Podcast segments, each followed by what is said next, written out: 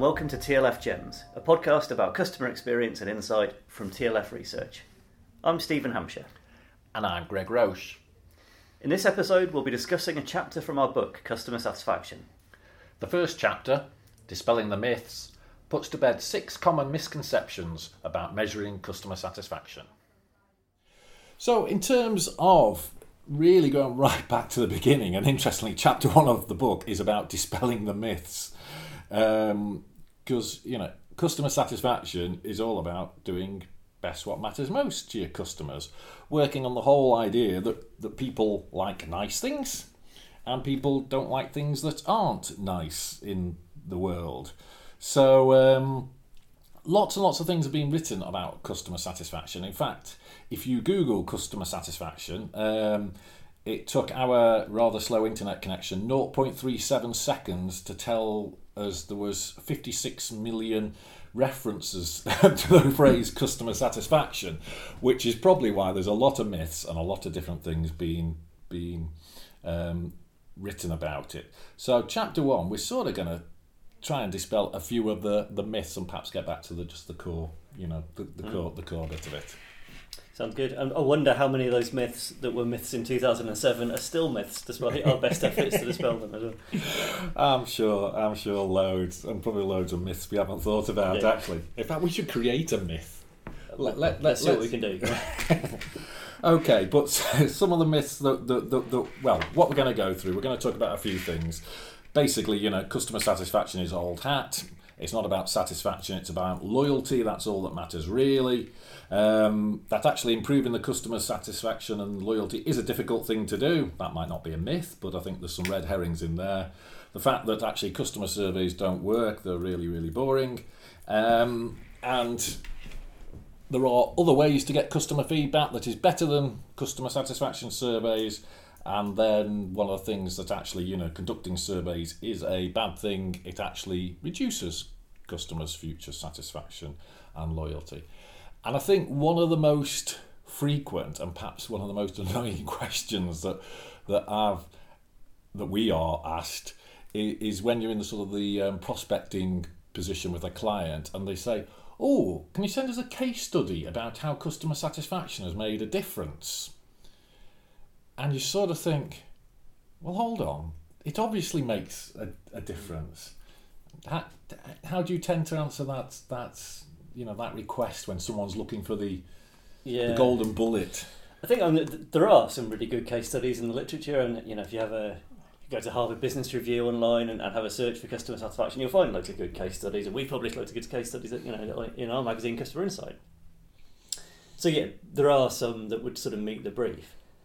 I think the big issue for me is a lot of the a lot of these myths, I think, fundamentally arise from the fact that people define customer satisfaction too narrowly, and, and they see it basically as customer service.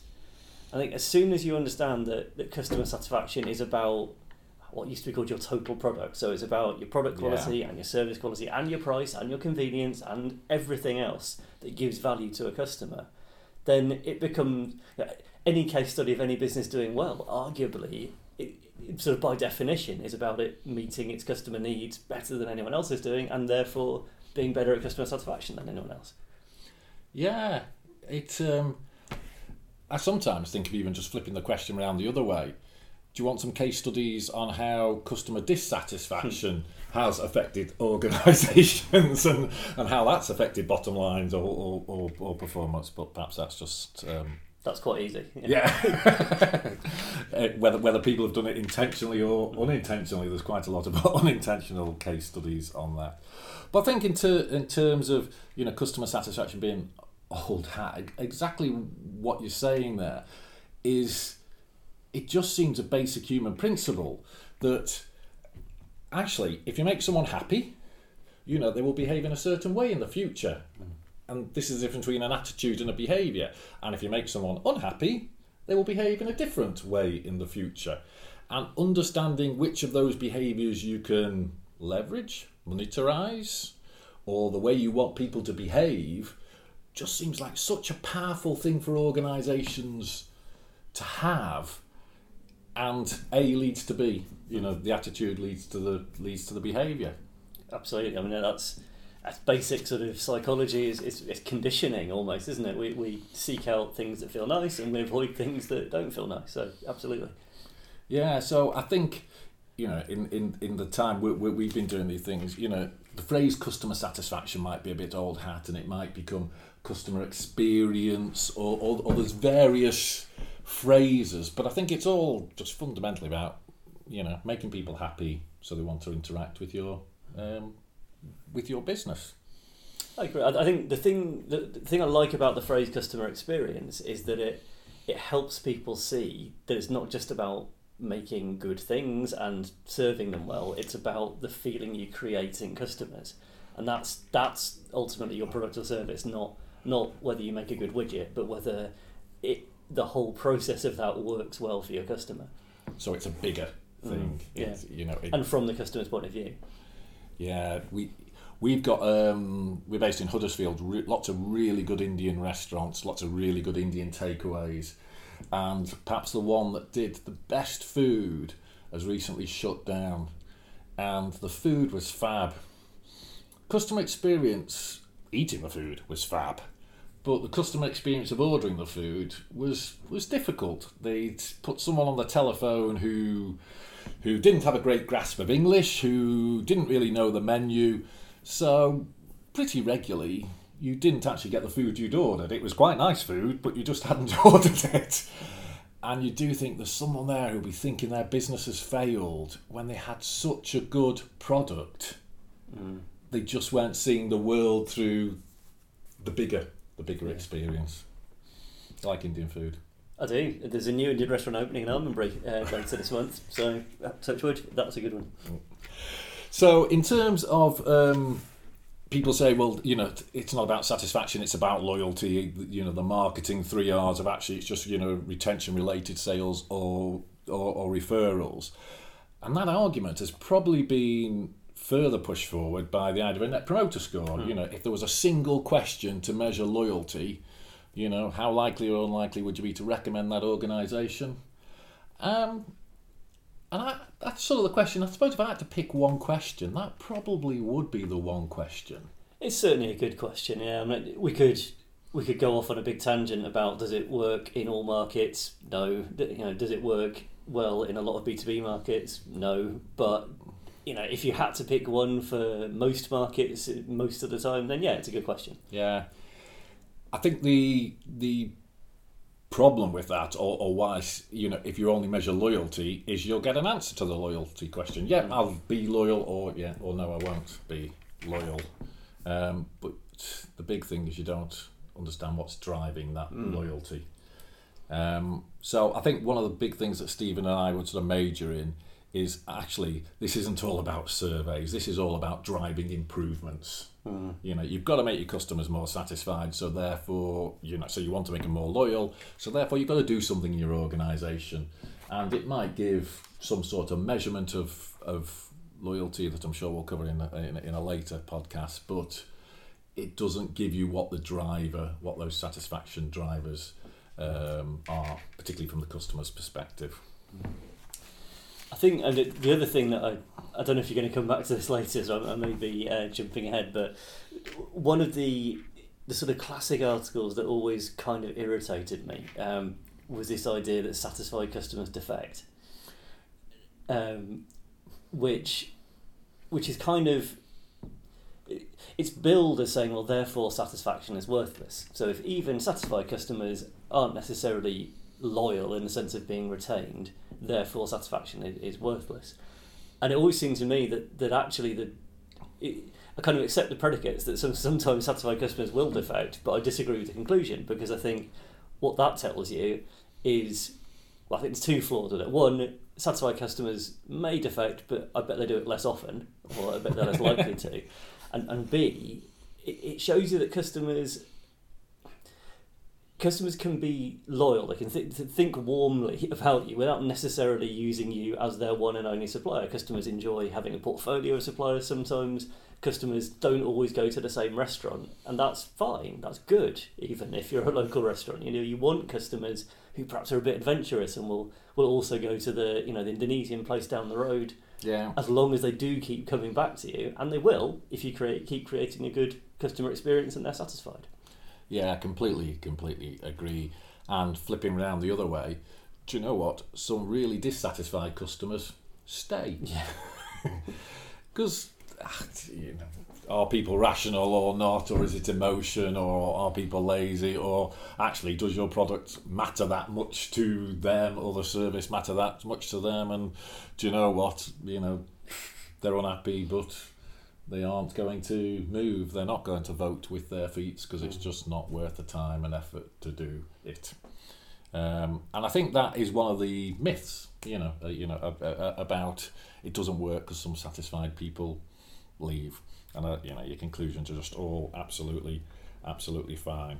Um, one of the other sort of myths that we we we sort of come across, uh, you know, a, a, a lot is what, in terms of, it's difficult to sort of improve satisfaction and uh, uh, and loyalty, and I do agree with it a bit, but not with. I think the reason that a lot of people say it's, it's difficult. I mean, not doing something because it's difficult, it seems like a really bad strategy.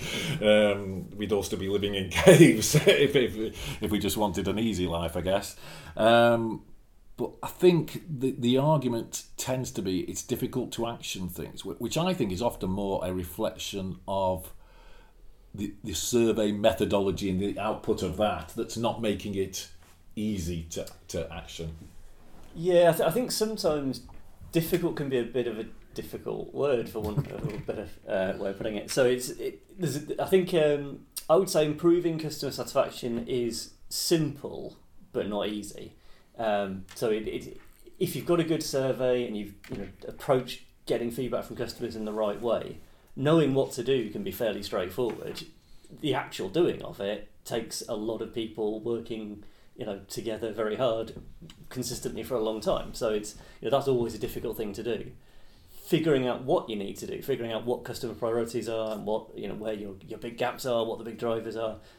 If you've got the right sort of survey methodology that's quite straightforward Yeah, yeah, and and we'll certainly come and talk about different sort of types of types of survey, and one of the warnings that we put out to a lot of our clients is, you know, surveys are really good for people who like red herrings. You know, it it, it can really, um, well, any information can be dangerous, and any partial information can be dangerous. And really being able to take a look at all the information, come to the right conclusions, is is a big part of that, and that comes back to having a decent tool, which tends to be a questionnaire. I hmm. mean, good research, asking the right questions to the right people in the right way, and I was trying to think what would be the most common sort of fault we see when we interact with people. It's probably they do tend to ask the right people because they tend to ask hmm. customers. There's a whole decision making unit there, but they probably do ask customers the right way can be a bit of a challenge. People seem hooked on, you know, a lot of latest fads, you know, in terms of hey, we want to do a survey this way or that way, with perhaps with not quite understanding, you know, response rates and and who's going to reply. But I don't know what you think, Stephen, but I'd probably think not asking the right questions is probably the biggest. I think um, it probably varies in different markets. So I think yeah, in in the B two B world, I think not asking the right questions is probably the biggest problem. I think in B two C, there's an element of that, and also an element of not having the right surveys in place. Um, What do you mean by that? so something that that is kind of I think Nigel vaguely alludes to it in this first chapter. Doesn't really touch on it in, in a lot of detail, but but the, the kind of getting the right program of customer surveys. So you're combining you know good tactical research at the right mo- you know the right events triggered stuff. Com- and combining that with an ongoing relationship, strategic satisfaction measurement program, um, and I think it, it really factors in when we're thinking about how customer attitudes form customer behaviours that then make us money. If you're trying to understand all those links, you really need to have all the pieces in place and and kind of eh, be able to build not quite an equation that you know if we pull this lever we get a million pounds back, but but all the pieces of that equation. Um, to getting getting the surveys not where it's easy for us to put a survey, but where it's important for the customer that a thing has just happened that we need to, to get feedback on. And I guess that's probably one of the things that's changed a bit because 10 or 15 years ago, people saying, I'd like a customer survey, like I would like some customer feedback coming into the organize, organisation.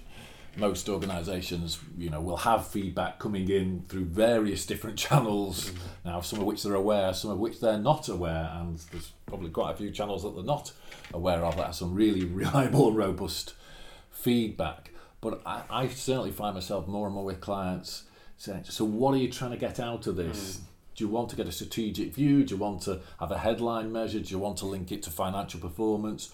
Or do you want to dive into the areas you know that are making a difference and do customer journey mapping in there or or, or really try and understand the tactical or operational performance at those levels? And, and that's a big question to answer yeah. before you get right questions, right people, right way. I think that's right. Yeah, I think over over the last ten years or so, you know, you've seen a lot of organisations that are thinking well about this kind of stuff have got have realised that their customer survey was actually a bit of a bad compromise, and you need to break it into into sort of two different streams. So we have we tend to talk in terms of tactical and strategic. Yeah. But you, you might call it event driven or transactional and relationship as well. It's, it's really that kind of the big picture. How how do customers out there feel about this, and how does that affect their buying decisions essentially? That's the sort of strategic level and tactical level. How does what we do at the front line affect how customers feel? Um, and that's the, the two sides of the kind of chain of, of you know what we do, how customers feel, what they do. It, you can't join all into one survey; it just doesn't work. Yeah, because we're trying to link, I suppose, two different things together. You know, how does a series of day-to-day interactions, thoughts, moments, how does that all manifest itself into a big attitude. Um, and they really are different things and different yeah. tools are needed to measure them in different you know in you know in, in different ways so that's probably quite a long-winded bit in terms of it isn't easy mm.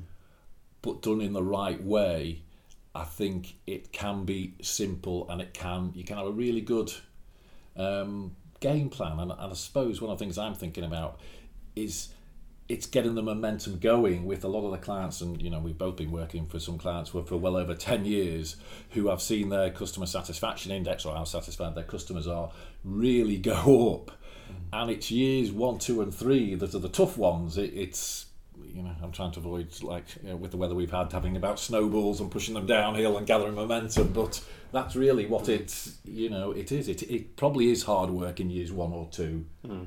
but i think once that momentum culture happens, that's probably a bit a bit easier.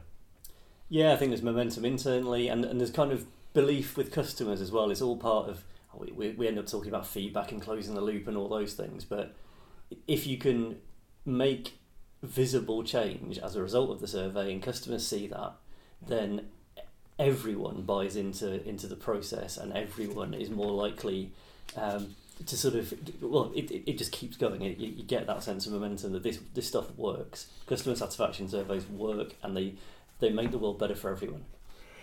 So, so what about the thought process that well actually customer satisfaction surveys you know you're pestering people particularly today every time i go on the website to get asked to do a survey every time i interact every time i buy something someone wants my feedback you know what about the you know the challenge or the myth that actually customer satisfaction reduces sorry customer surveys reduce satisfaction loyalty? I think i think bad ones probably do. Um, so so there's no question there is seems like a slightly strange thing for, for someone in my profession to say but i think there are too many customer satisfaction surveys in the world. You know i think we need fewer better surveys. Um, we need to think all of us collectively harder about instead of just going, oh yeah, let's fire out an email survey. What, as you said before, exact what are we trying to do this for? What are we trying to learn? What's our objective here? How much of a sort of there's almost I think an ethical duty that if you're going to ask a customer for five minutes, ten minutes, God forbid, twenty minutes of their time, that, that, that, you do something with it that, that you know is worth at least that to them in terms of you know improved customer experience, improved value.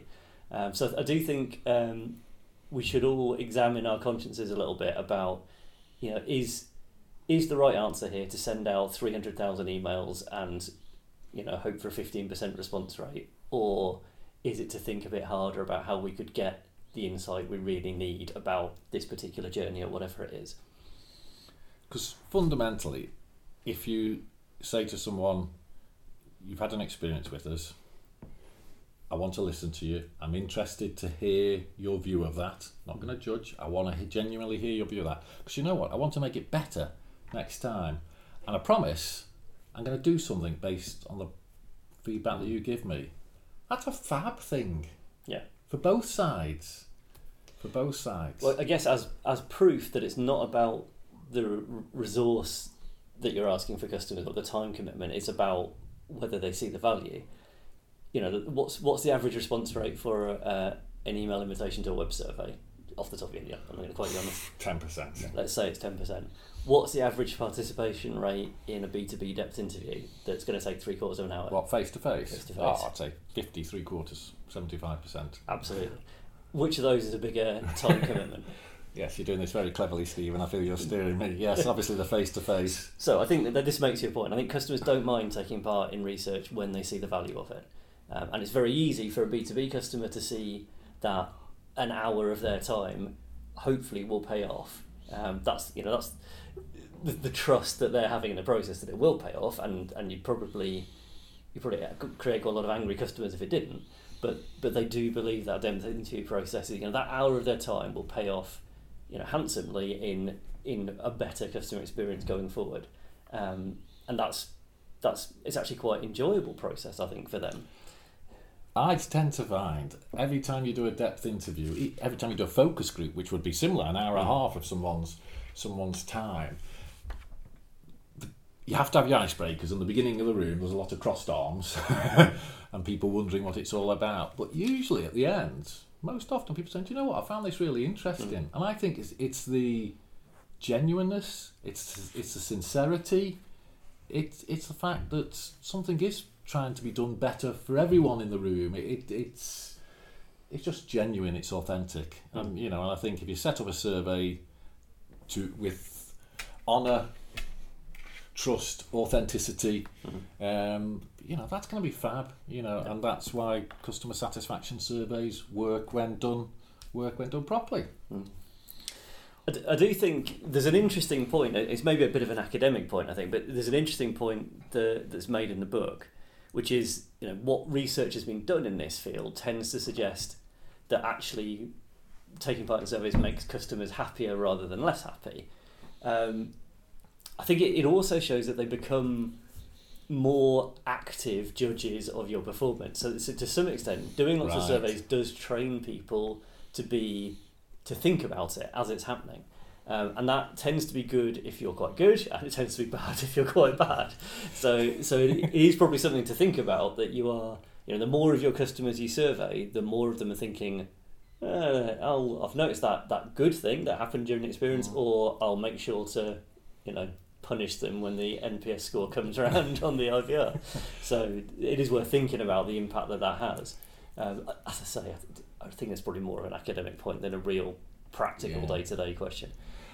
What what's your view on you know not just on bad research but whether people you know are going to do a survey and not follow up on the actions? The organization's going to not follow up on the actions. When you're when you're there and there's this big job and you're, you're about to have the order placed in your hand and they say but we're not going to do anything as a result of it. Hmm.